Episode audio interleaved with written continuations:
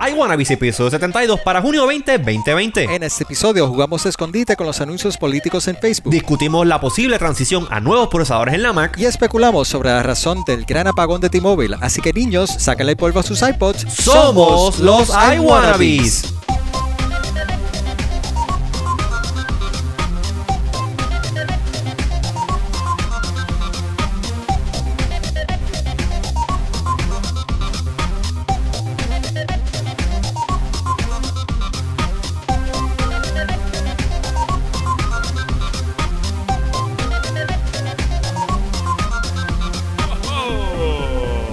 para allá, qué bonito.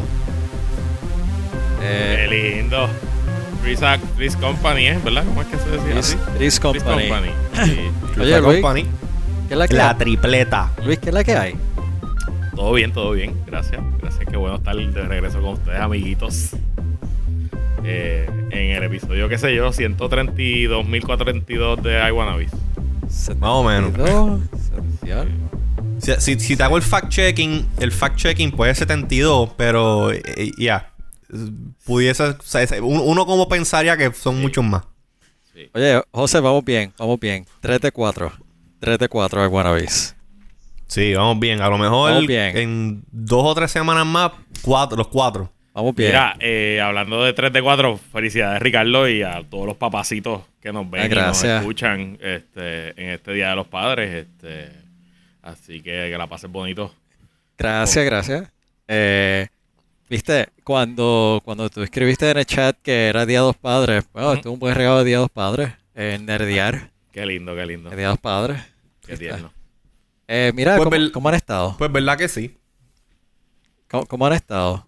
Pues que, que empiece Luis, que no sabemos de él hace tiempo. Pues mira, yo he estado, ¿Cómo yo he estado muy bien, muy ocupado, eh, derritiéndome con un calor, ca- perdón, calor absurdo que está haciendo en nuestra hermosa patria borinqueña, caribeña.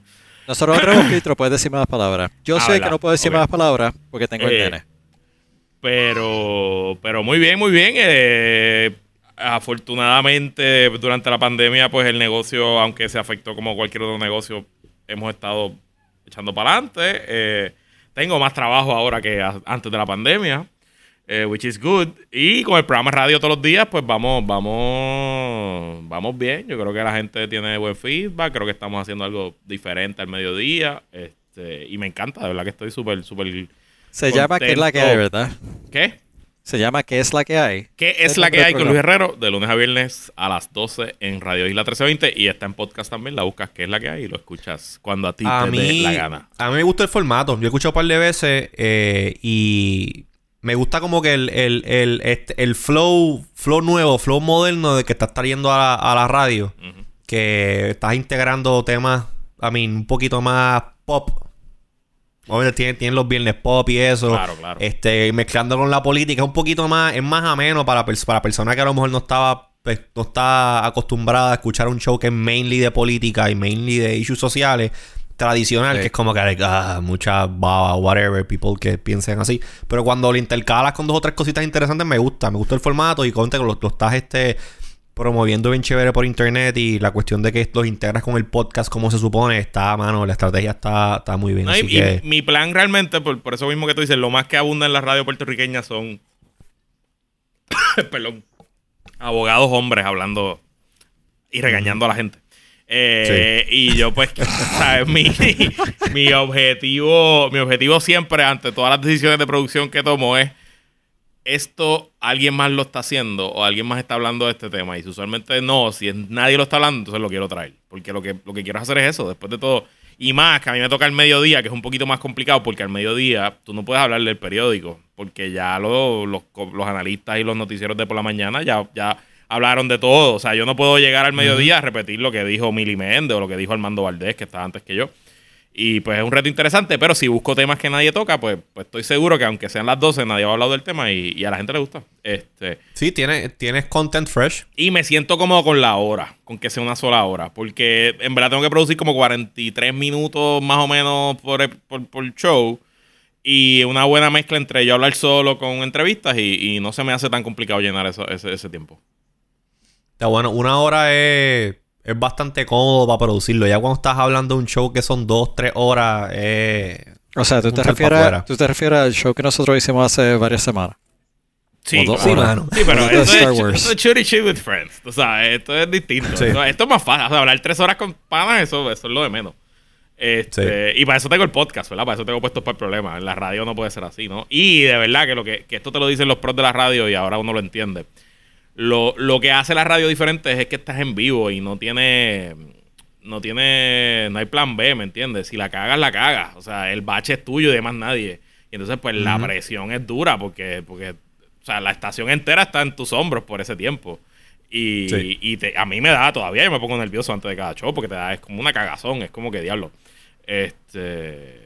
Y Tú llevas ya como... Tú llevas ya eh, re- relativamente frecuente en radio como desde más o menos como desde María, ¿verdad? Yo empecé en la radio los domingos, después de María, como a las tres o cuatro semanas de María, porque eh, mi gran amigo Juan Gabriel Marrero, eh, que en ese momento era productor de Radio Isla, eh, pues estaban teniendo problemas de gente, porque pues, le- la radio era lo único que había en esos días. Y estaban corriendo turnos así de 12 horas, de pico. Y yo le escribí un día y le dije, mira, yo me atrevo a cogerte unas horas domingos. Y me dio cuatro horas. Y empecé, a hacer, y empecé a hacer cuatro. Pero era fácil porque primero yo puse un post en Facebook. Tengo cuatro horas en la radio. ¿Quién quiere venir a, a hacer cosas? A dar anuncios. Y se me llenaba en nada. Y era fácil porque todo el mundo estaba escuchando. Entonces hice cuatro horas como. Como dos meses, algo así. Y entonces la gerencia, después de que más o menos se normalizó la cosa, entre comillas, pues me dieron el spot de la una de la tarde los domingos. Y era de una a tres. Ujú, me acuerdo. Y eso era todos los domingos. Y ese programa era un jodido bad trip de hacer. Eh, era un programa chulo porque, ¿verdad? La idea era lo mismo, era noticias a pasos de domingo. Al final se llamó En la tarde con Luis Herrero. Este.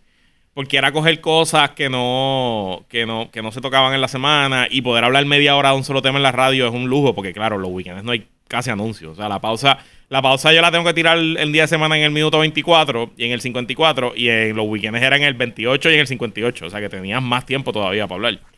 Sí. Eh, y, y hacer ese programa era mucho más complicado porque para meterle dos horas. Pero tenía la suerte que lo, lo- pues busqué ayuda. Entonces la primera hora lo hacía con Heriberto Martínez, que es el presidente de la Asociación de Economistas y es un, gran amigo mío desde, desde bachillerato, estudiamos economía juntos. Y la segunda hora la hacía con Renata, con Renata Beca, que estaba Sí. conmigo en Puestas para el Problema. Y entonces pues era más nítido porque teníamos, era como dos programas en uno. Y eso lo hice por dos años hasta que se dio la oportunidad en noviembre. Entonces Radio Isla me hizo la oferta. Claro, yo los domingos no cobraba, era y yo lo veía como como, como práctica, práctica. horas de vuelo, brother, como ser piloto, horas de vuelo, tú sabes, horas de vuelo, horas de vuelo y bien bien bien poco riesgo porque cuánta gente me puede estar escuchando un domingo, tú sabes que que, que no es como que nadie está esperando eh, lo que esperan en un día de semana, ¿no? Eh, y super cool. Y me, y me encanta, me encanta la radio. No, me, o sea, me puedo ver haciendo radio forever. O sea, no. Sí, o sea, es un flow, es un flow diferente. La radio. I mean, cuando tú hablas con un, con un, con un DJ o alguien que lleva en radio por muchísimo, muchísimo tiempo, ellos te lo dicen, ellos te dicen, mano, la radio es un vicio. La radio es un vicio. Una vez tú entras, le coges el, le coges el piso y este pues, entiendes qué es hacer radio, eso es un, es un, es un, es un, es un vicio, y por eso es que tuve mucha gente que lleva trabajando en esta industria por un montón de tiempo y siguen ahí, siguen ahí, y a lo mejor se retiran, whatever, están un par de años y vuelven a otra emisora, porque es algo que, que no, yo no, y fíjate, yo no sé qué es lo que es. Yo también he tenido ese- esa experiencia, porque tú sabes que por, por muchos años Wilton, claro. con, con Tecnético estuvimos haciendo primero nosotros empezamos los domingos eh, cuando empezamos en Kaku y después cuando nos movimos eh, a semana los martes pues sí lo que tú dices de que hay un cambio entre weekend aunque era por las noches pero como quiera bueno actually no los domingos era a las 2 de la tarde hay un cambio, un feel diferente en la emisora como tal, como se siente un día de semana, aún siendo por la noche, versus un weekend siendo de día. Uno siente como diferente. Pero el estar frente a un micrófono haciendo esto live, y tú sabes que a nosotros nos gusta con, no- no- nos gustaba eh, complicarnos la vida y la infraestructura que montamos, básicamente. Y, Wilton Sí, sí. esto lo ha dicho en par de. Era par CNN, de- lo que tú tenías ahí, tú sabes, MSNBC, lo que Es- ustedes montaban. Exactamente. Nosotros, eh, nosotros básicamente hackeamos a WKQ para poder hacer el show que nosotros queríamos hacer con infraestructura que no teníamos y pues que necesitábamos para poder hacer un show interactivo web-based y transmitir online y eso, que KQ no hacía eso back in the day. Este, pero uno ahí le mete, le mete, Sí, mano. eh, en vez de ir para adelante, yo creo que yo creo que no, ni se quedan iguales como que echan para atrás. Sí, bueno. Pero, mano, hay que bregar. Y por eso es que, mano, muchos medios digitales así, tipo podcasting, han echado para adelante porque la flexibilidad que hay en hacer cosas online con equipos que son eh, readily accessible por todo el mundo es mucho más fácil y los workflows son mucho más, más sencillos y fáciles de implementar. Por ejemplo, estaba, y esto obviamente no- esto no estaba nada en lo que íbamos a hablar, pero eh, salió en The Verge, publicaron un artículo esta semana de cómo el show de Seth Meyer, Meyer Ma- Seth Meyers es que se llama él, uno de los late late night hosts, whatever de NBC. Que le siga. Que, le siga. A Jimmy Fallon. Jimmy Fallon, exacto. Exacto, Seth Meyers. Cómo ellos transicionaron de hacer, de hacer ese programa basado en un workflow de broadcast, hacerlo todo de la casa de Seth Meyers, usando que si un iPad, que si un lavalier que se conecta al iPhone para grabar el video,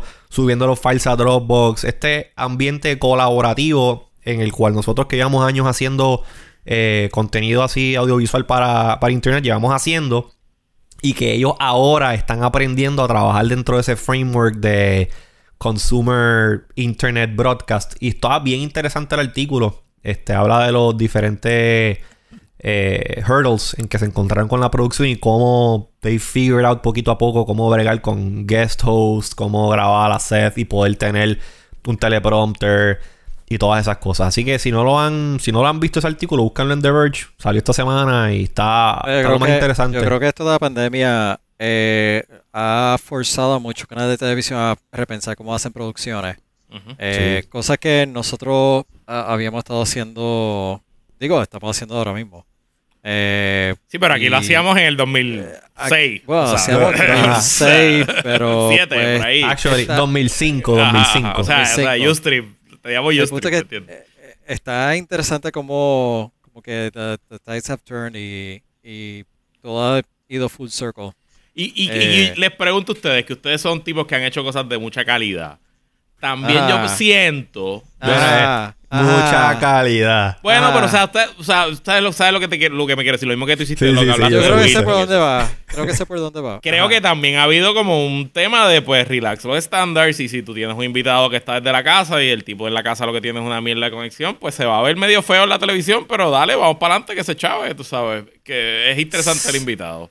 Sí, el. el, Excepto el si eres como- Bill Gates. Excepto si eres Bill Gates, si tienes un live stream, yo no sé cómo él lo hace, Se ve perfecto. Pero se ve perfecto. Está bien, pero... Sí, algo. Ese, ese individuo debe tener algo allí. Yo no sé qué es lo que él usa, Yo no sé pero yo no he fibra visto. óptica debe tener. Él tiene no un nódulo allí en la casa o algo así de O sea, él, tú sabes. Sí, sí. Pero uno ve un live stream, un, un Skype call, o un Ajá. Zoom call de, de Bill Gates y se ve perfecto. La iluminación perfecta, cero Sí, sí, sí. pixelación, el sync perfecto. A lo mejor él usó el, el punto un por ciento de todo el revenue de Microsoft, de toda la historia de Microsoft para construir Debe su ser. propio internet Debe y ser. un internet para él nada más. Debe ser porque ni siquiera los candidatos eh, a- que ahora mismo están usando eh, red- redes sociales, o sea, ni, ni Biden ni Obama tienen el tipo de calidad de video. Es Que- el nodo de Gates. fibra, el nodo de fibra de Redmond está ahí en la casa de Bill Gates. Sí, sí, sí. Probablemente. Suave, suave. Por ahí va todo el tráfico. Pero hablando de, de redes sociales y candidatos, vamos Ajá. con el primer tema. Vamos sí, vamos, vamos, vamos, vamos a hablar de esto, Luis, porque es algo que específicamente te queríamos tener a ti. A mí, no que no te querramos tener en todos los otros episodios, Gracias, gracias. pero este, pero este episodio especi- específicamente requería que para hablar de este tema tú estuvieses con, tú estuvieses con nosotros. Y es esto que obviamente se lleva hablando desde. Wow, desde las elecciones pasadas, cuando pasó toda la polémica de eh, que si los rusos estaban interviniendo en, en las redes sociales para crear misinformation y ganarle votos a, a Trump.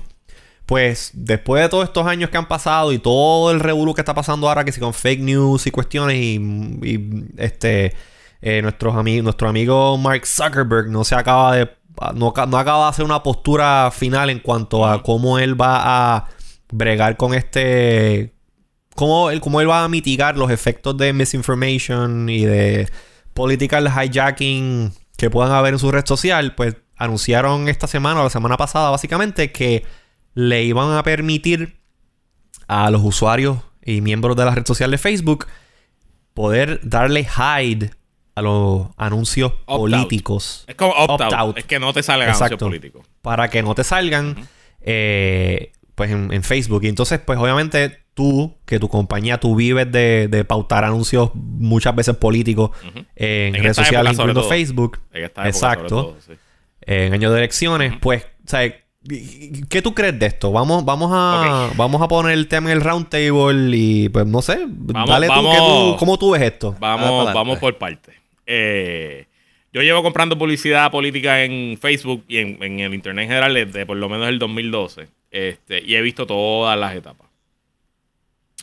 Al principio, principio, Google siempre ha sido un poquito más riguroso con todo el proceso, desde el 2012. Este, siempre te pedían como una documentación, como que asegurar que tú representabas al candidato que decías que representaba. Te pedían que tuvieras un website, que tuvieras dirección, que tuvieras un email, etc. Facebook es give me your money. I don't care. Facebook al principio era eh, simplemente abre tu cuenta, pon tu tarjeta de crédito y empieza a pautar y no me, no me encomendaba a nadie. O sea, que no había como un proceso de betting de quién es el que Realmente no lo había. había. Había el proceso básico de violence, gore, ese tipo de cosas, ¿verdad? Pero... pero y, y cumplí con las reglas de Facebook de esas del texto o lo que sea, pero no había nada. Eh, y te, puedo asegurar que yo hice campaña aquí, en Panamá, eh, hice en México, en todos esos años y nunca tuve mayores problemas comprando desde Puerto Rico para México o lo que sea. Nunca, no issue. Eh, para que sepan, full disclosure, tú y yo trabajamos juntos en esa. Eh, Ricardo fundó mi compañía, o Ricardo es fundador de mi compañía. En el 2012 él compró los anuncios conmigo, fue con la tarjeta de crédito de él, probablemente que los compramos. Eh, este. Mira, esa es la, la, tarjeta del año que viene. Ah, qué bueno, coño, sí. Era la de, la de Gap, yo creo, ¿verdad? Si no me equivoco. Este. Pero gracias por el nivel de crédito. Sí, sí. Anyway, eh, so, ajá. Llega 2016, también 2016 fue bastante, bastante eh, laxo el proceso. Y eh, pues eh, el aparato militar de inteligencia militar ruso, aprovechando la laxitud de Facebook, pues invirtió más o menos, se estima que entre 800 a 900 mil dólares, que no es una cantidad tan ridícula, pero tuvo unos efectos buenísimos, para, o sea, un retorno de inversión buenísimo. Y usando dinero ruso y cuentas rusas y cosas así, pudieron comprar eh, anuncios en el Internet, en las campañas políticas de Estados Unidos, específicamente la campaña presidencial. Digo, y disculpa Luis que te interrumpa, pero para que entiendan cuán laxo eran las reglas, aquí ni siquiera estamos hablando de dólares americanos para comprar anuncios. O sea, aquí estamos hablando de que literalmente, eh, ¿cuál es el... El, el rublo, el rublo, sí, sí, el rublo es la moneda rusa. O sea, pagando con la moneda rusa para esos anuncios. Correcto. Sorry. Y, y, lo, y, lo, y lo, lo cabrón y lo, lo, lo, lo que es telling para estas compañías es que por lo menos en los niveles de campañas presidenciales, Twitter, Google y Facebook tenían personal en vez en las campañas presidenciales, o sea, o en las oficinas de la campaña, para hacer el trabajo más fácil, para poder integrar, para poder eh, asegurarse que corrieran las cosas. Ellos estaban invirtiendo cientos de millones de dólares. me imagino que también como que best practices. Pero ellos sabían, o sea, ¿me entiendes? o sea, si alguien tiene capacidad para poder entender de dónde está llegando el dinero político, pues tienen que ser estas compañías que tienen billones y billones de dólares en cuentas de banco. O sea, si alguien tiene la capacidad, el manpower de hacerlo, pero they decided to look the other way. Pasa lo que pasa, gana Trump, sale toda la investigación rusa y empiezan las reformas. En algún momento en el 2017, Facebook introdujo un proceso de autorizarte si tú quieres eh, hacer pauta política entonces la autorización es both ways. Yo como agencia me tengo que autorizar como negocio y tengo que autorizar todas las personas que eh, compran publicidad política en mi compañía. Y eso incluye mandar un affidavit, mandar una, copia de un ID. Me ellos me enviaron una carta por correo para yo, con un código para yo asegurarse que la dirección que yo puse es una dirección mía. Entonces, tengo que solicitar permiso para hacer anuncios en Estados Unidos, para hacer anuncios en México. O sea, tengo que, es como un proceso complicado. Y típico Facebook, un proceso con cero, cero customer eh, support. Eh, tú sabes, todo un desastre problemático para, para todo el mundo. Twitter, por otro lado, tomó la decisión hace como año y medio y dijo, fuck it, no voy a permitir anuncios políticos en mi plataforma. Se acabó. Eh, tengo demasiados actores hostiles que quieren abusar de mi plataforma esto realmente no me genera demasiado dinero y creo que es un mal para la experiencia de los usuarios de Twitter. O sea, creo que es malo para los usuarios de Twitter que haya posibilidad de anuncios en políticos. Otros que se unieron, por ejemplo, Spotify también. En Spotify ya no se pueden eh, poner anuncios políticos. Pero me imagino que también, o sea, como parte de el problema que esto de las elecciones pasadas causó y la, la polémica, y como no hay una manera straightforward, por decirlo así, de cómo tú garantizar que lo que se está publicando ahí en, en cuanto a anuncio político este, sea factual y que no sea literalmente like dirt on the opposing candidate just for fun, eh, pues a mí es más fácil. Son, temas, son temas complicados porque obviamente, o sea, Facebook, yo no quiero ni que Facebook ni que mi estación de televisión local sea el árbitro de la verdad. O sea, yo no quiero que, que Facebook, y aquí hablo como ciudadano, yo no quisiera que Facebook pueda decirle a un candidato, no, lo que tú dices entonces es mentira. Pero por otro lado, entendiendo lo poderoso que son estas plataformas y entendiendo lo poderoso que son las redes y lo fácil, lo fácil, porque es bien fácil, que es crear algo de mala fe, eh, algo que esté mal y, utilizar el algoritmo para hacer daño, pues yo pongo eso en un balance y yo preferiría que no se pudiera hacer anuncios políticos en internet y eso me afecta a mi bottom line directo. Hay que ser creativo, hay que buscar otras formas, por lo menos hasta que no haya un compromiso de parte de estas compañías de tomárselo en serio. Entonces, ¿qué anunció Facebook esta semana? Pues yo creo que Facebook anunció lo peor de los dos mundos, porque básicamente dijeron, no vamos a hacer nada para resolver el problema, no le vamos a meter recursos, no le vamos a meter tiempo, no le vamos a asignar ingenieros para resolver los problemas tecnológicamente, ni le vamos a asignar personal para resolver los problemas políticamente, sociológicamente, I don't know. Eh, lo que vamos a hacer es que usted lo, usted lo decida. Y conociendo cómo funciona Facebook y estas compañías, estoy seguro, amigos, que va a ser un setting bien escondido en, el, en, el, en los devs del menú ese de, settings personales de Facebook, dentro de otra parte, de otra parte. Después clic aquí, después clic acá y después. Y al final, si, si el 5% de los usuarios de Facebook le dan opt-out a los anuncios políticos, eh, me sorprendería. Este, y termina siendo pues un, un anuncio de PR falso, buscando tratar de parecer que estás haciendo algo cuando realmente no estás haciendo nada. Claro, porque el problema, el problema no es que te aparezcan anuncios. O sea, el modelo de, modelo de, de generar dinero de Facebook es anuncios. El problema es que la información que se está poniendo en los anuncios muchas veces es falsa, misleading. Y aun cuando la compañía lo sabe, no están haciendo nada proactivamente para filtrar o eliminar eso. Es simplemente como que, pues. También es que yo creo que. También si a mí no me gusta, pues dale hide. También es que yo creo que no, no había y de hecho no hay todavía en, Facebook. Eh, digo, han mejorado muchísimo con los disclaimers, pero no había un sentido de responsabilidad de, de quien estaba anunciando. O sea, obviamente ahora no, ahora tiene disclaimer que te dice paid for by comité, whatever sea. Eh, eh nada de eso existía antes. Eh, y, pero, tú puedes entrar a una página política ahora y ver y vas al, ad center de la página y ves todos los anuncios que están pautando al momento. E incluso te dan hasta un poquito de información del targeting que está usando el, candidato. Pero nada de eso existía. o sea, eso, eso, vino por falta de reforma eh, que, empezó a ocurrir. Así que, pero yo estoy de acuerdo con Luis. O sea, tampoco, aquí hay que, es, una arma de doble filo porque tú no quieres tampoco que sea un proceso editorial subjetivo. eh, quieres poder eh, dar contraste en la narrativa. Lo que pasa es que hay narrativas que son eh, más bien mensajes de odio. De hecho, eso fue lo que pasó esta, esta pasada semana, donde se, cierta campaña intentó utilizar eh, símbolo, candidato. ajá, simbología, ah, desafortunadamente, es signo de odio y fue bloqueado por Facebook. Correcto. Es la primera vez que Facebook le bloquea una campaña, un anuncio al presidente Trump, así el nombre y apellido. lo dije, lo dije. Este, pero no había pasado y han, habido, por ejemplo, o sea, algo que hacía, estaba haciendo Trump, y claro, y hablando un poquito y quitándonos en general de, los anuncios políticos, la manera en que ha evolucionado la publicidad digital y el poder de la artificial intelligence y del programmatic advertising es algo, ¿verdad? Bien, bien cuando tú lo miras a 30.000 pies de altura es algo bien impresionante y bien poderoso en las manos de alguien que quiera pues, pues adelantar temas, ¿verdad? Usar la demagogia o adelantar temas no necesariamente eh, aceptables políticamente. Entonces, algo que hacía la campaña de Trump es que cogían stock fotos cualquiera de hombres negros o de o de mujeres blancas que parecían que fueran mamás y le ponían citas falsas. Entonces hacían 32 mil variaciones distintas del anuncio con citas falsas. Eh, pues yo me llamo Reggie, vivo en Houston y apoyo al presidente Trump. Y entonces pues Reggie era, era un modelo porque era un stock photo, la cita nunca existía.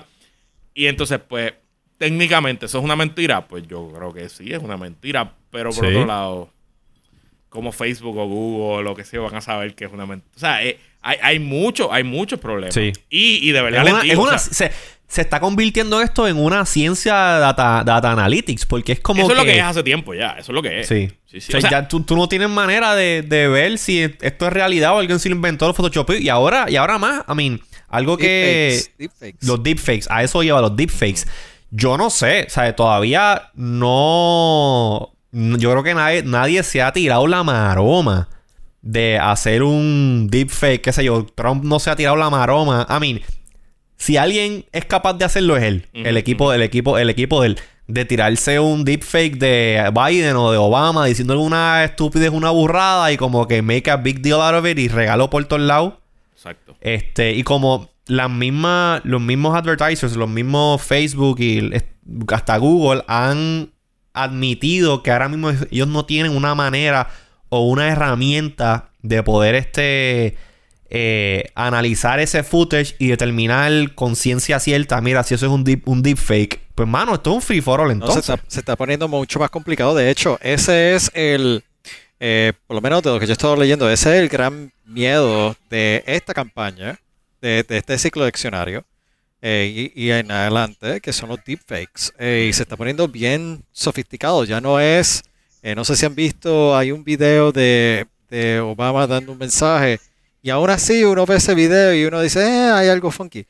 A los deepfakes ahora se han puesto muchísimo más sofisticados. De acuerdo. Sí. Yo sigo un canal en YouTube que se llama Corridor Digital y ellos son un grupito pues pequeño de productores en, basados en California y lo de ellos es hacer como que short films relacionados a cosas de video games y cosas así tipo pop culture. Imagínate como los intros que nosotros hacíamos antes, este, back in the day de iWannabes, que eran más, no tanto musicales, pero como que skits. Pues básicamente agarran esas mismas ideas y las hacen con unas producciones tipo Hollywood bien brutal. Y una de las cosas que han estado haciendo pues en los últimos meses, o bueno, por lo menos antes de que, de que empezara este revuelo de los lockdowns y la pandemia, estaban experimentando con, eh, con deepfakes, usando pues tecnología de deepfake, pues tú sabes, como que para eh, mostrar cómo ellos podían tener a este, esta persona que era, y lo hicieron dos veces en dos e-, episodios que me, que me recuerdo. Hicieron uno con eh, Tom Cruise. contrataron a este Tom Cruise impersonator para cuestión de tener como que la entonación de la voz y el body language y le sobreponen la cara de Tom Cruise a, la persona. Y también lo hicieron con, eh, con Keanu Reeves.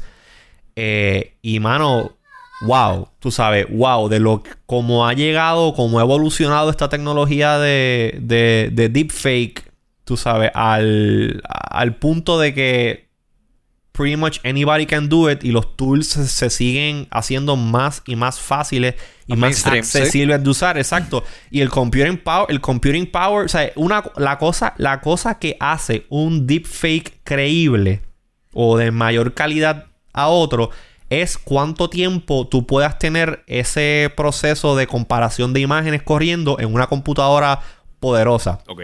Sabemos que ahora tú puedes tener montones y montones y montones de computadoras con un graphic processing power increíble. Mano, pues las tienes en un clúster ahí, qué sé yo, un mes completo procesando la data de la cara de un, de un, candidato casi gratis. Y pues cuando vienes a ver, tienes un resultado que tú dices, anda para el carajo. Obama dijo eso en serio. Biden dijo eso en serio. ¡Wow! Sí, sí piensa, lo fácil que se riegan las cosas por WhatsApp y, Claro, y ese y ahí está ahí está también parte del problema. La gente, o sea, esto esto esta conversación que estamos teniendo la valida el hecho de que pues mucha gente, yo te diría a ti que más que nadie, más que nada una un segmento poblacional específico, una generación específica eh, son trigger happy con el share, con el retweet y cualquier cosa que les envían que les hace abrir como que anda, espérate, retweet y lo cherean y así De se hecho- esparcen las cosas. De hecho, aquí es con en la, la protesta y, y obviamente ustedes saben que hay un muchísimas protestas ocurriendo ahora mismo en DC. Estaba la foto de eh, el presidente frente a la iglesia aguantando la Biblia Ajá. y hubo una imagen manipulada de anterior vieja eh, de cierto dictador.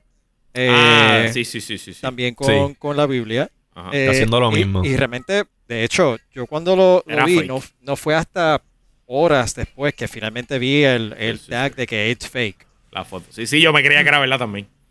Eh, De hecho, o sea, y, y parte del problema es que aquí no hay una solución tecnológica real. O sea, al final del día, el mejor firewall somos nosotros mismos. Y, y lo que tiene que haber es un, un trabajo la- profundo de educación y de que nosotros mismos aprendamos a discernir, de entender que el Internet allá afuera hay mucha gente que nos quiere engañar, que, que, que tiran contenido al universo para engañarnos, que debemos siempre tener las defensas arriba. Segundo, que tenemos que check our biases, porque nosotros todos como humanos ya tenemos unas predisposiciones ideológicas, algunas malas, como el racismo o el xeno- la xenofobia, o algunas simplemente políticas, que tú crees que la gente que estudia literatura son unos, son- no, no son, no valen tanto como los que estudian negocio. I don't know. Pero tenemos que check our biases, porque como dijiste tú, José, cuando ves algo que te reconfirma alguna posición que tienes en el mundo, pues tu posición natural en las redes es compartirlo antes de analizarlo y asegurarte la, la veracidad del asunto.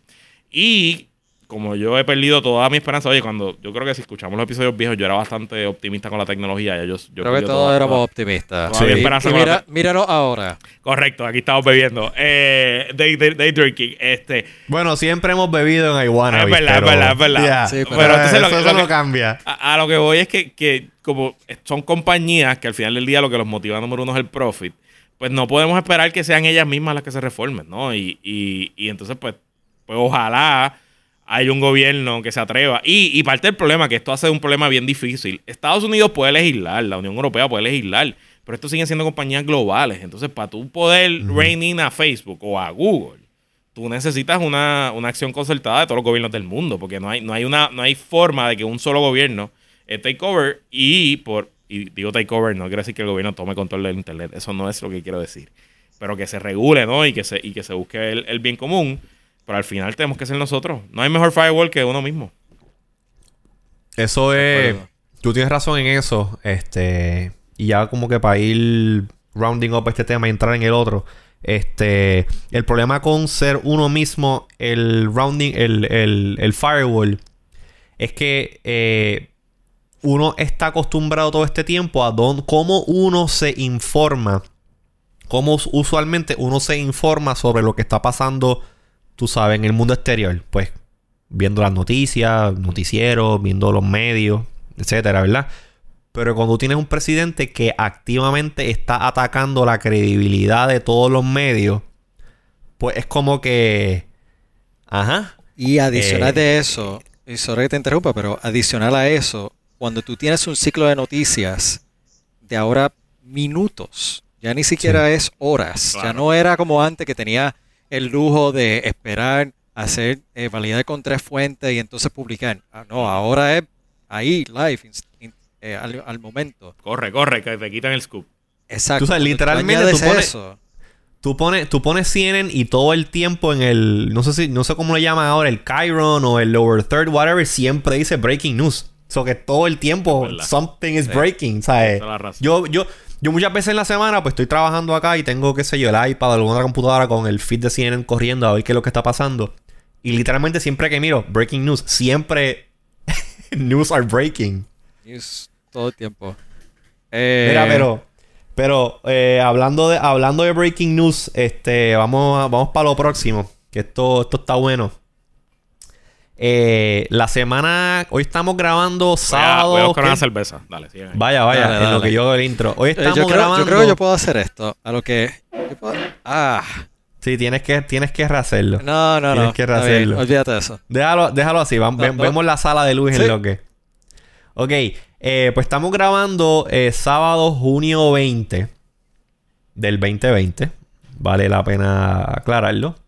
Eh, y el lunes que viene, este lunes 22, Apple va a llevar a cabo eh, el, Worldwide Developers Conference, que es la conferencia anual eh, de, de, desarrolladores que Apple siempre hace, pues, para usualmente enseñar los nuevos cambios que van a venir durante el resto del año. Para en septiembre cuando anuncien este, los iPhones nuevos, iPads nuevos, equipos nuevos, tanto de macOS como de WatchOS, iOS, iPadOS, tvOS, todos los OS que tiene que, tiene que manejar Apple. Usualmente en estos eventos es donde anuncian eso porque pues obviamente estas aplicaciones, estos sistemas operativos tienen eh, funciones nuevas que ellos quieren básicamente venderle a los desarrolladores para que las integren a su, a su, a su código de sus aplicaciones. Cuestión de que los iPhones pues, tengan más valor para el consumidor, porque obviamente new features, pues eh, un, perceived value mayor eh, de parte del usuario. Pues, ¿qué pasa? siempre, obviamente, los rumores, los rumores este, eh, de lo que se anuncia usualmente en, en WWDC, pues meses antes de que ocurra el evento, pues empiezan por ahí a la vuelta y uno escucha cambios a iOS, que se iban a hacer esto, que se iban a implementar esta plataforma, que se le van a añadir esto al Apple Watch. Cool, eso está bien, son cosas eh, que si te pones a verla year over year, son este um, evolutivas. Como que ah, este es el este feature lo van a mejorar y así, así, así. Pero ¿qué pasa? Hay un, uno, el rumor grande de este año, el rumor grande de este año es que finalmente Apple va a anunciar la transición de los procesadores que utiliza en la Macs de Intel a ARM. Básicamente, pues obviamente desde el 2000... Ricardo, desde el 2005 es que están... 2005-2006, porque eso fue más o menos para cuando empezamos el podcast. Me recuerdo, ¿fuiste tú o fue Jerry? Ahora mismo no me recuerdo, pero uno de los dos que dijo, no, si hacen el cambio de PowerPC a Intel, voy a dejar de usar la Mac por completo. Eso va a ser una porquería, eso va a ser un desastre, no va a la Hay una canción, hay una canción de Jerry. Fue Jerry. En mi PowerPC. En mi PowerPC, viejo Bueno, yo, yo no sé cuál específicamente fue la reacción de Jerry en eso, pero yo me acuerdo que el quote mío fue como que, ah, no, me voy a comprar una Bayo. I'm gonna, I'm gonna buy a Bayo. Algo así. Yeah. Y aquí pues mira, 15 años después. 15 años después que Intel fue lo mejor, o sea, el, el, cambio de PowerPC, que era una arquitectura a Intel, eh, inicialmente fue como que raro, como que, oh, wow. Y, y, por, y por eso, por ahí va la línea de lo que yo, pues, a mí quiero, quiero hablar de este tema. Cuando cambiaron de PowerPC a Intel. By the way, eh, me, escribieron por WhatsApp que fue Jerry. Fue Jerry. Ah, Gracias, Ricardo. pues, pues cuando, cuando, cuando cambiaron de PowerPC a Intel, en el long term, esa transición eh, fue bien beneficiaria para, Apple porque la plataforma de PowerPC estaba bien stagnant. Ellos habían lanzado la, el G5 64 bits y nunca habían podido producir esos procesadores en masa e integrarlos en una, en una plataforma móvil para una laptop. Que obviamente es lo que Apple pues quería hacer. Como que, ok, vamos a meterle el G5 a todo. So, transicionan a Intel, entonces empiezas a ver empiezas a ver computadoras con dual core, quad core, six core, nine core, la Mac Pro nueva que sacaron ahora que son una bestia de máquina, que creo que tienen 32 cores de processing. O sea, en la transición a Intel le dio un boost increíble a la plataforma de Apple eh, pues, de los capabilities que podían hacer las máquinas. ¿sabes? Pero ¿qué pasa? Estamos en un punto en el cual Intel aparentemente está eh, un poquito stagnant en cuanto al desarrollo de tecnologías para eh, boost performance, lower power requirements en los chips y todo ese tipo de cosas. Entonces, Apple aparentemente, según lo que dicen los rumores, es que eh, la pues, ¿por qué la, por qué la gente, por qué se queja la gente que haga las MacBooks? pues sí, que son finitas, pero se calientan un montón. Porque los chips de Intel para poder correr en el performance necesario, para poder correr bien en una máquina tan finita, en metal como, como tiene Apple, usan demasiada corriente y hay que enfriarlos de alguna manera. Y pues obviamente el power efficiency no es muy bueno. Exacto, y por ahí va la cosa. Apple lleva ya hace un tiempo eh, desarrollando internamente una división para crear in-house los procesadores de los iPhones y de las iPads, que esos son los, los A creo que el más reciente ahora mismo es el A13X A13, chip. yo creo que. A13. Y siempre, fíjate, fíjate algo que siempre nos dicen cada vez, y específicamente cuando presentan eh, cambios a la, al iPad, eh, siempre nos dicen como que desktop class processing power, que esta, este iPad es hasta más rápido que a lot of PCs out there.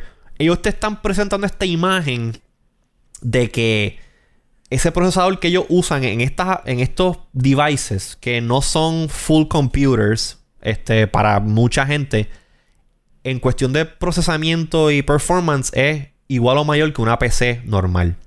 Obviamente, estas plataformas son plataformas móviles. Eh, una aplicación en, en, un iPad no es igual de compleja que en una, en una, en una Mac.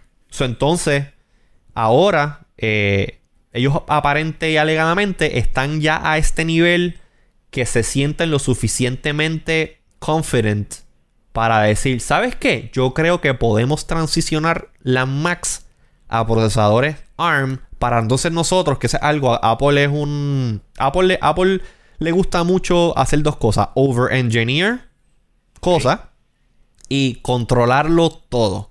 So, cuando tú pones literalmente, ahí está el A12C Bionic, ese es el procesador nuevo que tiene el iPad más reciente. Eh, cuando tú combinas esas cosas y esa obsesión por Apple de controlar end-to-end todo lo que va en su, en su, en su eh, producto, pues esto es como que el perfect storm, que es una computadora básicamente con todos los key components desarrollados por Apple. Este your thoughts on this? Eh, tengo sentimientos encontrados, pero también lo estuve la otra vez. And they proved me wrong. Ok. Tú sabes, yo le, yo le he estado diciendo de que por hace un ratito ya, yo he sentido que Apple ha estado acogiendo mucho lo que es consumer devices, o sea, lo que es un iPhone, un iPad, y ha como que medio abandonado, en mi opinión, el prosumer, o sea, e, el, el in-between entre un estudio Hollywood que tiene los recursos para comprar esa nueva Mac Pro y, la persona que quiere una buena computadora eh, que pueda editar video eh, como lo es, lo es una MacBook Pro. O sea, hay como, yo he sentido que ahí hay un, gap. Eh, y esta movida como que reafirma más eso de, Apple convirtiéndose más hacia la masa y continuando como que no dándole el, el cariño que una vez tuvo en, su core, que eran creativos, que usaban estas máquinas para cosas que eran un poquito más complejas de lo que podía hacer una PC y tenía la simplicidad de una Mac. O sea, ahora mismo, mira este mismo ejemplo este live stream que estamos haciendo para Facebook lo estamos haciendo en una PC. Eh, y es porque simplemente la Mac, eh, que sí tiene unos añitos, pero esta aplicación OBS corre mejor en, una PC que una Mac. Ese tipo de ejemplo de en cuanto a, a, ese abandono, a, a, ese nicho creativo, es lo que siento que esto simplemente como que lo está agudizando. Que funcione o no funcione, I don't know. Eh, yo no he visto algo tan complejo. O sea, yo no, no, he, tenido la oportunidad de correr Premiere Pro, por darte un ejemplo, en un iPad Pro para ver cómo corre. Bueno, no, Premiere Pro no viene para iPad, es lo eh, primero. Pues exacto, a eso es lo que voy. Pero y, you, y, want it en el iPad tampoco, o sea, lo que hicieron en el iPad, no. y, es, Tío, yo creo que, que Apple se ha convertido en una compañía un poco más interesada en, en ser un consumer end company de vender cosas en el App Store y de generar revenue recurrente a través de suscripciones y a través de servicios y otras cosas. Y me parece que el espacio, el espacio del prosumer eh, es un espacio que ellos lo ven menos. O sea, yo creo que es más fácil vender un millón de iPad Pro que vender un millón de MacBook Pro middle of the road. No sé, ¿verdad? Correcto. Y, y creo que, que ellos lo ven así. Su iPhone sigue siendo el estándar, tienen el 30% del mercado, le genera mucho más dinero cada teléfono que, que- que lo que le genera cualquier otra compañía. Y me, los veo bien enfocados ahí. Yo los veo full, full en, en No, ese se, habla, se habla de una estrategia de masificación, sí, hace perfecto sentido. Sí. Lo que pasa es que obviamente hay diferentes segmentos y tú simplemente...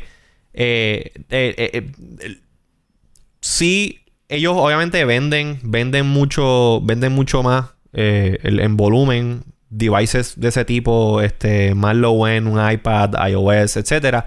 Pero obviamente, número uno, para tú poder crear esas aplicaciones que corren en, esa, en esos devices, necesita una, necesitas una Mac, un full, o- un full computer. Eso es como un, es un, es un catch-22. Si tú no tienes una cosa eh, corriendo ya, pues no vas a poder desarrollar para la próxima, que es la que te quieres, a la que te quieres mover. Exacto. Y aquí es entonces donde viene esto de las transiciones. Apple eh, ha sido so far, I mean, y de PowerPC a Intel no ha sido la primera transición que ellos tenían antes. Ellos transicionaron de los procesadores Motorola 65K, creo que 65K, no sé, a los PowerPC hace un montón de tiempo atrás y pues de PowerPC a Intel.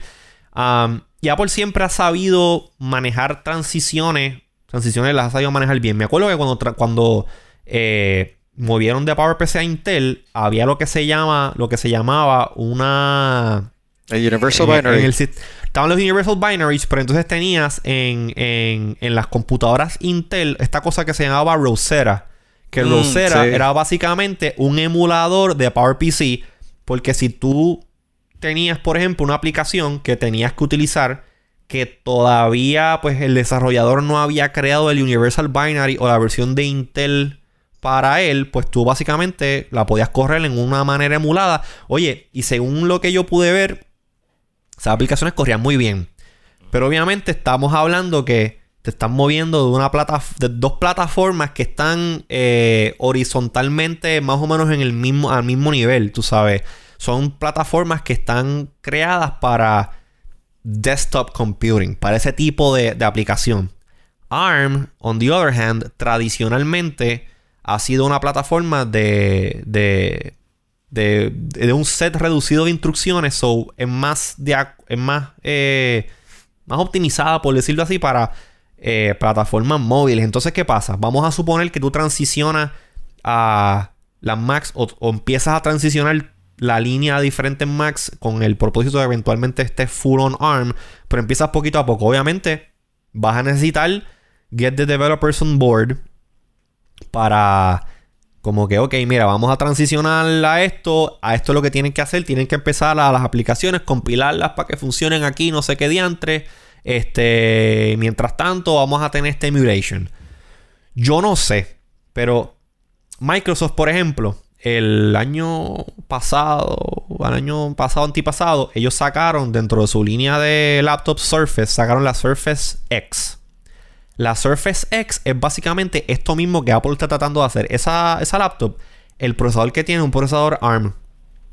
Microsoft creó una versión de Windows que corre en ARM, so que el sistema operativo corre normal.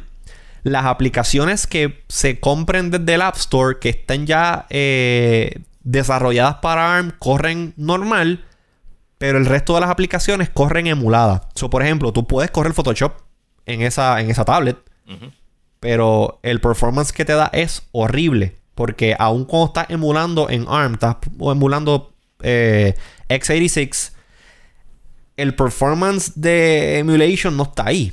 Eh, y, ahí y eso es lo que me preocupa a mí de esta transición. ¿Cómo, cómo Apple va a manejar el poder emular, si acaso el plan es emular eh, procesos tan complicados como un Final Cut Pro, como un Photoshop, como, qué sé yo, vamos a poner un OBS, algo que requiera, like, raw power, o sea, de una computadora. Fíjate, a mí no me preocupa tanto eh, Final Cut Pro porque Final Cut Pro es de ellos. O sea, ellos Bueno, de true, seguro, eh, true. de seguro ellos ya tienen su voodoo y su magia ahí. Eh, sí me preocupa, como te decía ahorita, quizá para, para, estar- para decirlo un poquito más claro, me preocupa el suite de Adobe, que, que otra vez, o sea, aplicaciones eh, tailored a ese prosumer que, que veo una vez más Apple distanciándose de ese prosumer eh, hacia algo más mainstream. Eh, Bueno, No, pero es que, es que sea- no- yo, yo no veo necesariamente como que el yo transicionar de un procesador, una plataforma a otra de, de CPU es, yo, yo romper como que... La, la preocupación mía no es como que, que Apple literalmente dentro de sus planes, Tim Cook está diciendo como que, ¿sabes qué? Que se jodan los pros. Ya a mí lo que me interesa es la gente que lo que va a usar es el Safari para entrar a Facebook y usar el Word Editing y chatting y mensajes. O sea, no, yo no creo que ese es el caso interno en Apple. Eh, a mí lo que más me, lo que me preocupa es la parte de esta, eh, eh, estos procesadores ARM en realidad van a... O sea, los beneficios, pues yo entiendo cuáles son los beneficios. Los beneficios son, pues obviamente, eh, usa menos corriente. El, el, Ah, claro. el- el- el performance to power ratio eh, Claro. es mucho más elevado en el lado del performance de lo que utilizan de power. O que básicamente puedes tener computadoras que se calientan menos y que la batería dura más y que tengan conectividad 24/7 mediante LTE o 5G o whatever. Pero qué tan qué tan este powerful a la larga puede ser un procesador ARM en, en, en para correr aplicaciones este heavy duty, pues las aplicaciones heavy duty las van a necesitar anyways. hay que ver Aparte cuál, de hay que ver cuál. Ah, sorry. Aparte de que, eh, y por aquí como que va la cosa, con la cuestión de la transición, tú tienes que convencer a los developers como que, mira, tienen que ahora rehacer sus apps tomando esto en consideración. Cuando ya hace varios años atrás Apple empezó una cosa que se llama eh, Project Catalyst, que básicamente es eh, el mandato a los developers para que sus aplicaciones que desarrollan para iPad, que le hagan unas modificaciones bobas para iba. que corran en la Mac. Si a eso no ha si eso no ha funcionado, si eso no ha funcionado, eh, y me imagino que parte de esto de transicionar de Intel a ARM es eso, es como es, vamos a estas aplicaciones que ya están compiladas, ya están listas para ARM, vamos a pasarlas a, a macOS y los developers no están haciendo lo debido para hacer esto, eh, ¿cómo tú entonces vas a, tú sabes, a, a- a poder justificar esa transición en el long term con los developers? A eso mismo era, era lo que iba. Eh, porque, por ejemplo, eh, Twitter, si no me equivoco, eh, en la Mac. ¿Es un Catalyst app? Creo que sí. Creo que sí. De hecho, I'm que- not sure. I'm- yo creo que la, la aplicación looks the same que en el iPad, pero same. no, o sea, no tengo una manera. Habría, habría que research ver. Eh, yo sé que, por ejemplo, la aplicación de, de los stocks, eh, los voice notes, los. No sé si los mapas. Hay dos o tres aplicaciones que están built-in en el OS que son básicamente Catalyst apps. No Eh, sé, yo les pregunto a los dos. ¿Ustedes usan Ujú. sus Macs para. O sea, con batería y usan aplicaciones pro- processor intensive durante el día? O, ¿O pudiesen vivir, por ejemplo, con un equivalente a una iPad Pro con un teclado y un full blown OS? Yo prefiero mi laptop.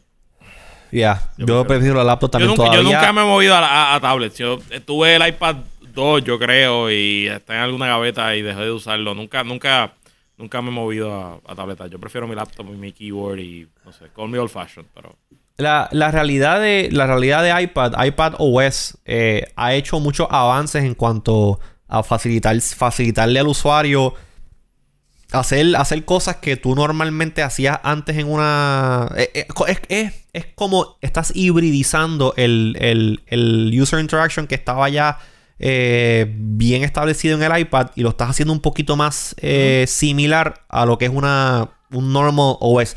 Todavía le falta un montón. Yo tengo un iPad Pro de hace par años atrás y I basically use it para consumption. Como que si yo estoy en el baño, o estoy en el sofá, o estoy en un lado y como que ah, déjame un video de YouTube, déjame ver Twitter, cool. Pero todo el trabajo, el heavy, el heavy lifting que yo hago con de computing, I need to do it en una full en PC. una full PC. En una full PC. Eh, yo no, yo no sé, no sé. Digo, Y te digo, o sea, Este, incluso editar un podcast, que es lo más intensivo que realmente yo hago. Ah, eso era lo que iba. Eh, yo sé que se puede hacer en el iPad. Y de hecho, uno de los podcasts que yo que, que produzco en mi sombría, que es Zona Mixta Pod, el productor lo hace todo en un iPad. Pero para mí es demasiado fácil usar el mouse y el keyboard y llámese todos los, los, sh- los shortcuts y tú sabes, como que, no sé, me da, me da estrés de estar trasteando con el dedo y no, no sé, no. Call me old fashion, again. Sí, yo creo, yo creo que no todos los use cases se traducen a, a ser friendly en un, o sea, para el form factor de una, de una, de una tablet. Hay mucha gente que sí, por ejemplo, mi mamá ya tiene una Mac, tiene una, una MacBook Air, pero literalmente, y el otro día estaba hablando con ella de eso, todo lo, todas las cosas que ella hace en esa MacBook Air, ella las puede hacer relativamente fácil en un iPad. ok. Por alguna, por alguna razón ella, ella piensa que, que, por ejemplo, hacer banking, ah, entrar y chequear, tú sabes, la cuenta de banco, es más secure hacerlo en el iPad, digo, en la, en la Mac que en el iPad. No sé dónde se sacó ella eso, pero pues ella cada vez que va a chequear la cuenta de banco o lo que sea, ella va a la computadora y lo hace en la computadora. Y el resto de las cosas que es Facebook, email, noticias, YouTube, este... I don't know, text, mensajes de texto por WhatsApp, lo que sea, lo hace por la... Por la es, es cuestión de, es cuestión de percepción.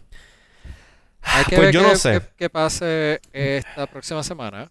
Eh, no sé, o sea, tú ahorita mencionabas Microsoft y me estuvo interesante, me estuvo curioso y con esto cierro, eh, porque eh, Microsoft ahora mismo está, ha estado transicionando como ellos desarrollan aplicaciones eh, para su plataforma de .NET. O sea que la, la mayoría de las aplicaciones de, de Microsoft, ellos usan .NET Framework y han estado desarrollando .NET Core. Sí. Eh, y .NET y el, el path de, de Windows ahora mismo es fusionar ambos, eh. .NET Framework y .NET Core, para eh, a simplemente .NET 5, que es básicamente eh, un- una fusión entre lo que es framework más open source de lo que, del ejercicio que han estado haciendo hacia el futuro. Es interesante que cuál va a ser el, y tendremos que esperar a ver qué, qué anuncien esta semana, cuál va a ser el acercamiento de Apple hacia eso con esta noticia.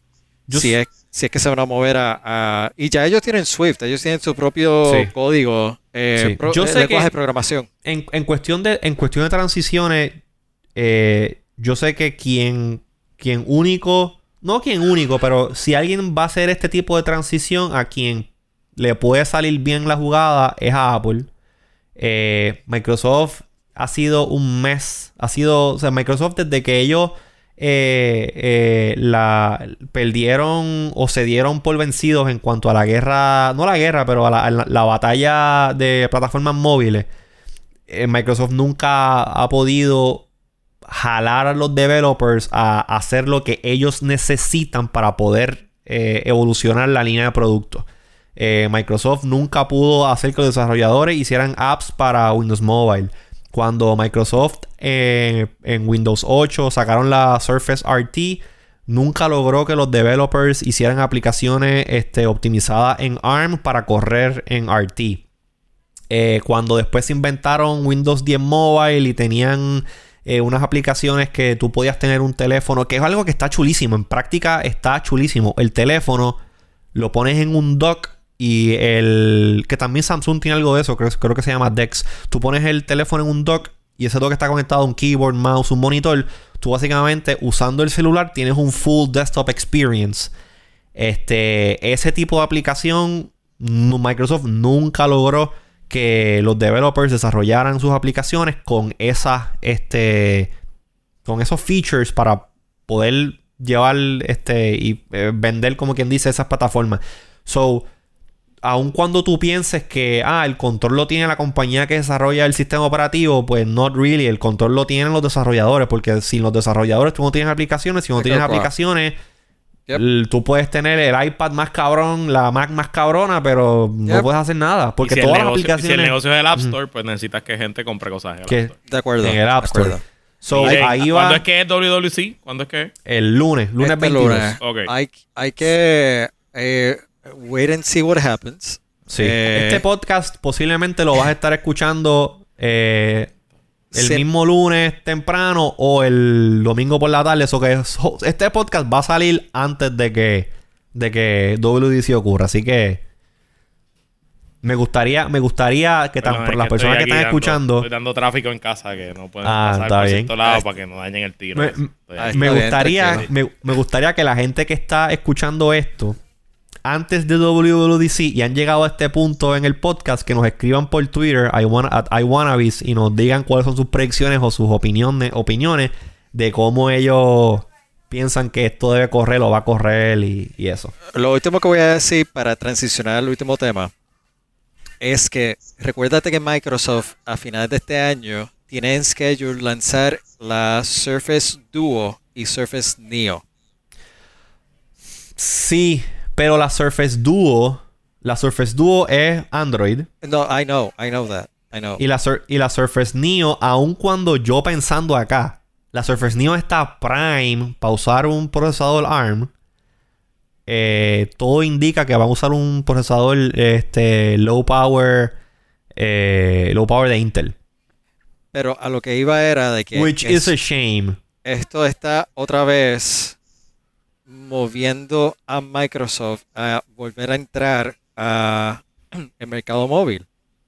Mm, sí, bueno, sí. Microsoft ahora con lo que está haciendo con o lo que va a hacer con ese Surface Duo es lo que debió haber hecho hace por lo menos O sea, 5 o 6 años hace atrás. como 10 años atrás, pero está bien. Exacto. O sea, como que para el carajo, adopta, adopta Android, ponle un skin customizado que se vea como se ve Windows y ya está. Todo el mundo aplicaciones de Android. Y ya Ey, ¿tú te está, está en el mobile space. Mano, ¿tú te recuerdas cuando cuál fue la laptop que customizamos? Era la, la, la mía, la mi Vaio. ¿Cuál fue la laptop que se que customizamos que parecía una Mac? Esa fue La Iguana original. original. De ahí yo creo que salió el nombre del podcast, ¿verdad? De ahí sale el nombre del podcast. Era una del. Latitude. Yo, Sí. I mean, yo no la tengo ya, pero por ahí yo creo que salió. Mira, pero hablando de móvil, Ajá. esta pasada semana. Y, La hemos pasada estado, y hemos estado hablando de telecomunicaciones en todos los programas. Sí, señor. Eh, this happened. yes. Eso, eh, that was fun.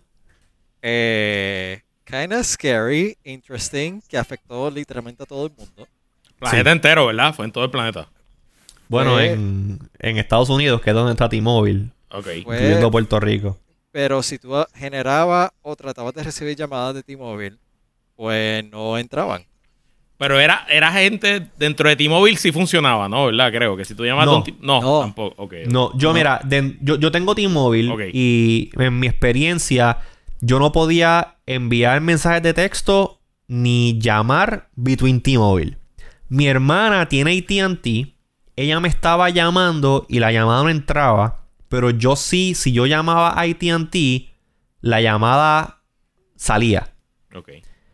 So, no, no probé con Claro, no probé con Sprint, porque I mean, Sprint y Mobile, same thing. Este, pero era una. Había, había algo raro en cómo el tráfico de T-Mobile se estaba.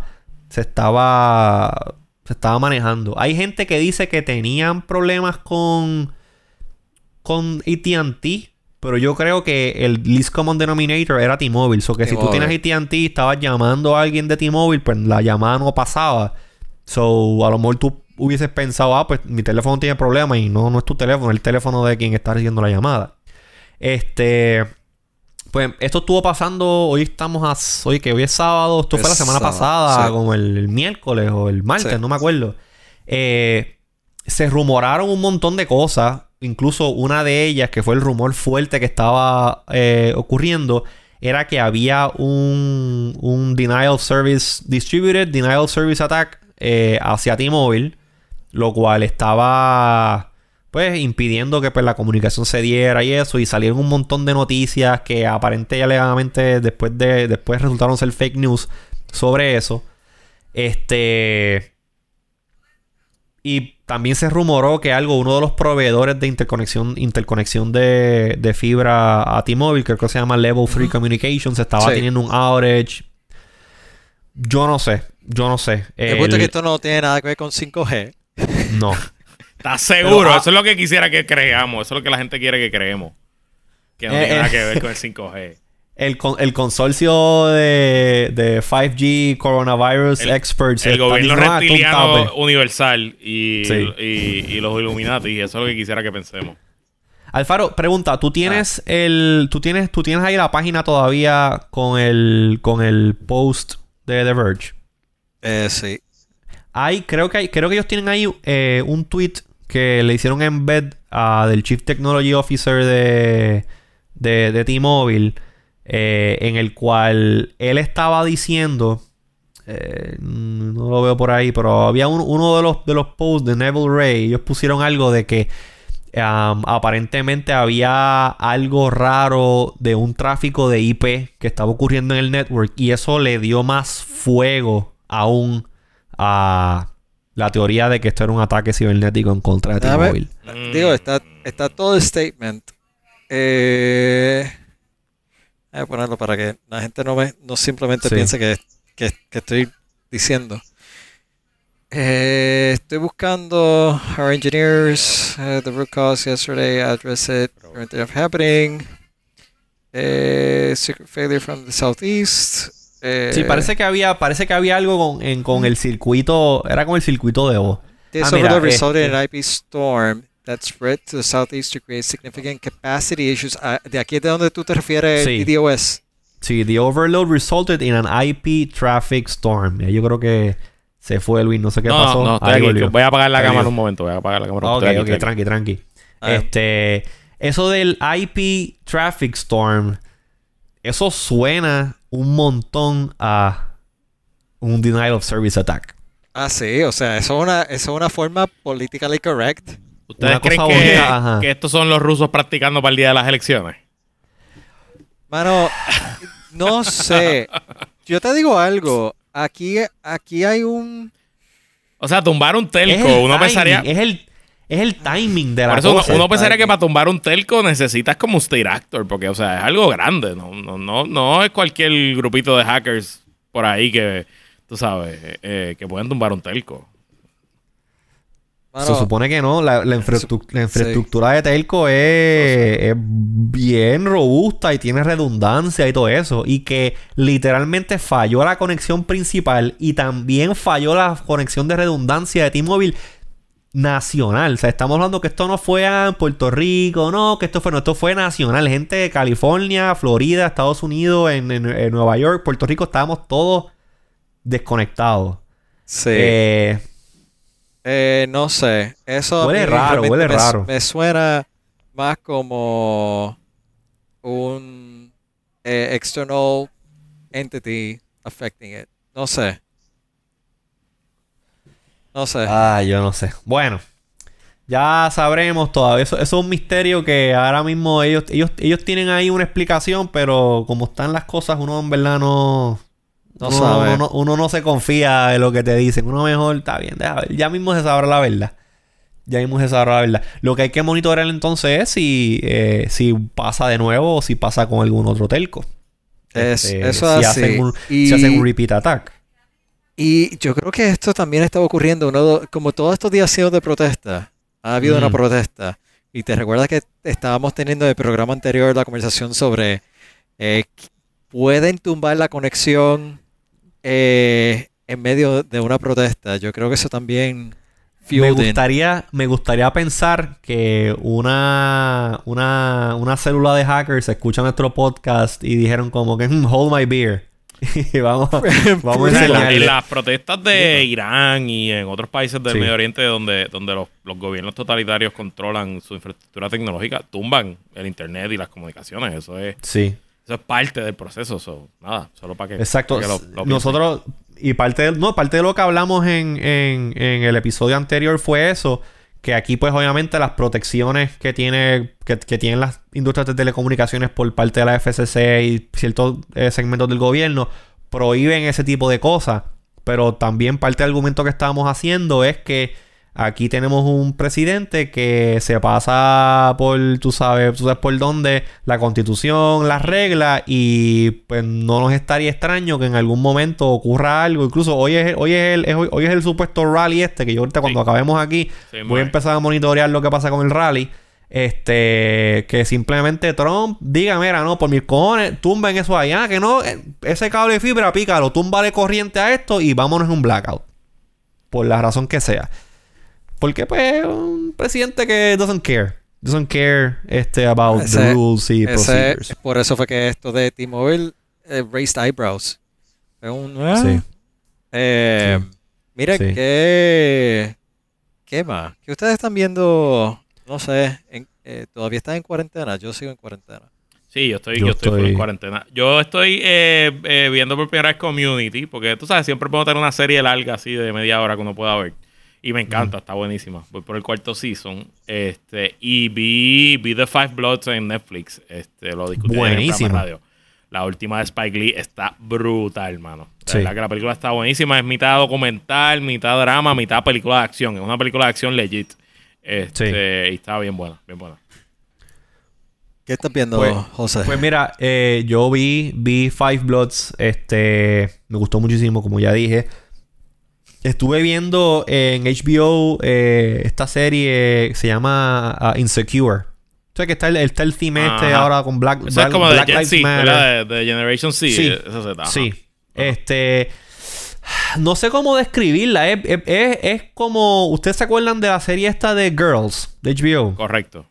Pues es como... Es, es, bien, es, bien similar en cuanto al... al, al, al, al a los temas que se tratan, pero obviamente es desde el, desde el punto de vista este, pues, de una pareja negra y sus amistades y cómo ellos pues navegan, ¿sabes? La sociedad.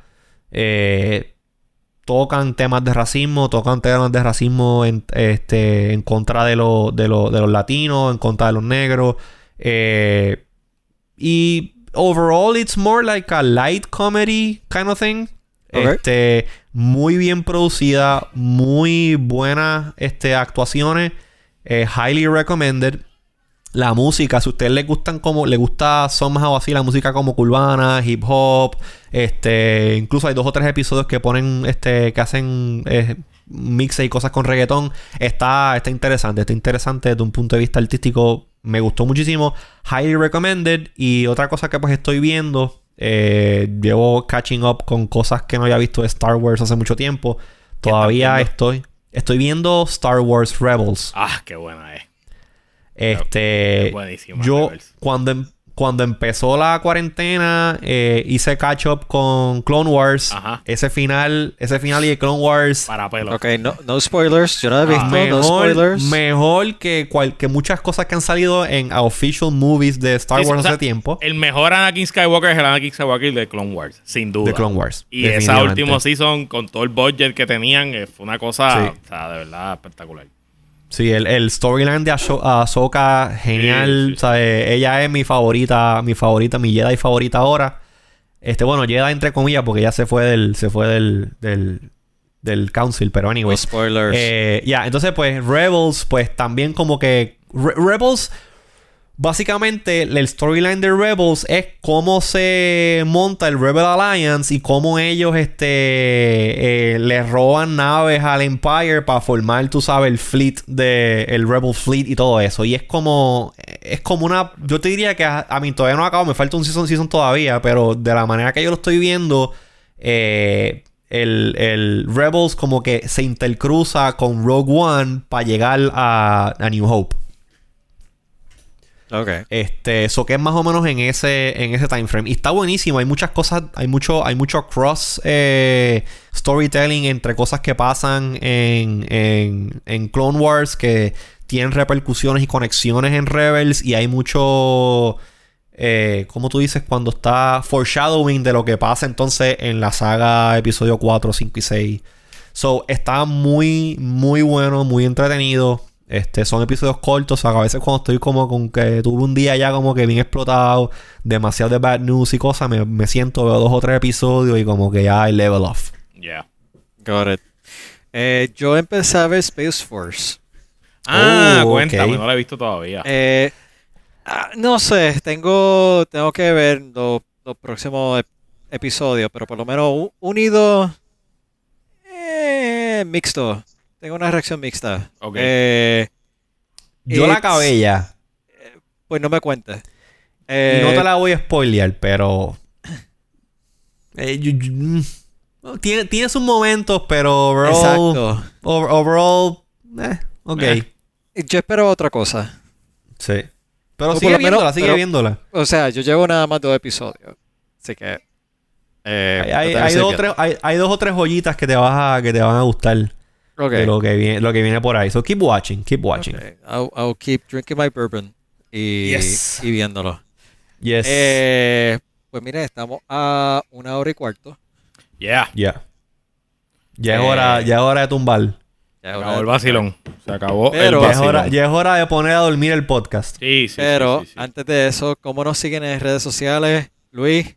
A mí me siguen en todas las redes sociales como L Herrero y mi podcast Puestos para el Problema sale todos los domingos y mi programa de radio todos los días, lunes a viernes, que es la que hay con Luis Herrero. José. A mí me consigues como IZQRDO en Twitter. Por ahí hay una cuenta de Instagram que no uso mucho, así que ni te preocupes por esa. Ve, ve y búscame. ve y búscame, ve y búscame por Twitter como IZQRDO. Y obviamente también sigue a iWannabes tanto en Twitter como en Facebook. Eh, para aquellos de ustedes que no se han dado cuenta todavía, los programas cuando los grabamos los estamos transmitiendo en vivo vía Facebook Live. So que ahí le estamos dando la oportunidad a ustedes a que entren al, a que entren al chat eh, y, y, pues comenten. Ahí Paul González estaba. Es el primo tuyo, ¿verdad? Este Ricardo. Sí, yo, yo he ignorado por completo el chat hoy, pero sí, Paul es, mi primo. Así que hola. Sí, Paul estaba por ahí. Nuestro Paul. amigo, nuestro amigo Emilio Torres García, también conocido como Paquinero, estuvo por ahí. Paqui. Jorge Rodríguez Bochamp, ese también yo lo conozco, panita. Este, un saludo a todos. Y pues nada, o sea, como que es chévere tener como que el live audience y el live interaction. Es verdad que hoy no leímos mucho. Yo estaba leyendo los comentarios, pero no acabo decidí de, no, no acabo de ver el comentario de Paul. Eh, I've shaved. Yo me he afeitado. Eh, no Eh. tengo de cuarentena full. Pues como ya dije, sigan, sigan, síganos en, en iWannabes, tanto en Facebook como en Instagram, pues para que estén pendientes de las cosas así que, que publicamos eh, cuando no estamos grabando y cuando estamos grabando para que se enteren y participen en el live. Eh, y sigan a Jerry, Jerry C, Jerry este, C. para todas las noticias de Nintendo. Jerry C, that's your guy. Síganlo en Twitter como Jerry C. Estamos, estamos ahí, estamos, estamos en negociaciones con él para que se una. En Casi, uno de casi, los- casi, los casi lo logramos hoy. Casi. Sí, hoy por poquito, por poquito tenemos Casi. un tenemos el, el- el cuarteto completo. A mí me pueden Este- seguir como R Alfaro en Twitter, eh, porque es lo único que realmente uso. Eso y también me pueden seguir en pelotón si, si hacen ejercicio. ¡Oh! ¡Nos jodimos Espérate, espérate. ahora! Tenemos, tenemos un fitness influencer ahora, no ¡Nos fastidies. jodimos ahora! ¿Cuál es, ¿Cuál es el workout tuyo en pelotón? ¿Cuál es? ¿Cuál es? Eh, bueno, la mayor parte del tiempo el- estoy corriendo en la trotadora. Ah, ok, muy bien, está bien. Sí, estoy en pelotón digital. Pues Muy el bien. pelotudo este, Ricardo, síganlo también. Sigan al pelotudo de Ricardo. Este. Y nada, yo creo que ya estamos. Estamos este, en este episodio. Ya nos, nos van a seguir en todas las redes sociales. Ah, ob- obviamente, no, me, no nos podemos ir sin decirles, coño, vayan a iTunes. Si escuchan, si nos escuchan a través de iTunes y dennos un review 5 estrellas, dennos un comentario, un review. Este. Si no va a ser 5 estrellas, no se molesten. Estamos Exacto. Y si nos Gracias. escuchaste, si nos escuchaste por Twitter o y no sé cómo, no, no sé cómo nos estás escuchando y no estás suscrito al podcast, pues suscríbete en la plataforma que más te guste. Estamos en Spotify, estamos en Apple Podcast, estamos en Google Podcast, este. Estoy seguro que si la plataforma whatever que tú uses, buscas iWannabes, estamos allí. Incluso eh, estamos empezando a. Estamos eh, subiendo los videos a YouTube también. Así que este. Ah, eso te iba a, por ahí eso por te iba a preguntar. Te iba a preguntar Ajá. porque debemos hacer recast, eh, transmitirlo simultáneo. Eh, eh, Sí. Facebook y YouTube. No sé ¿Qué pasó con mi, video? no sé ¿Qué pasó con mi video? ahí, pero mientras me sigan escuchando, estamos bien. Está bien, este, pues vayan, vayan, todavía necesitamos, ne- esto lo abrimos el otro día, so que todavía no hemos hecho mucho con ellos. Necesitamos por lo menos 100 este, subscribers en este, YouTube para poder eh, claim el youtube.com slash iwannabes. Yo pensaba por alguna razón que eso ya lo teníamos hace tiempo, pues parece que no. Así que pues vamos, vamos a ir poquito a poco haciendo las cosas. Posiblemente el próximo episodio para incentivar a la gente que se vaya a, a- que vaya a nuestra página de YouTube. Hacemos la transmisión mediante YouTube Live. Que como quiera me gusta más, se ve mejor que, que la de Facebook. Este, y pues, para variar la cosa, a ver A-B testing, A-B testing, a ver dónde está, dónde le gusta a la gente entrar más y participar. Así que bueno, este. Gracias a los que se conectaron y bueno, ya, ya vemos el próximo episodio. Stay iTunes. No. Stay ahí tú, Stay Corillo. iTunes. Stay iTunes. Bye.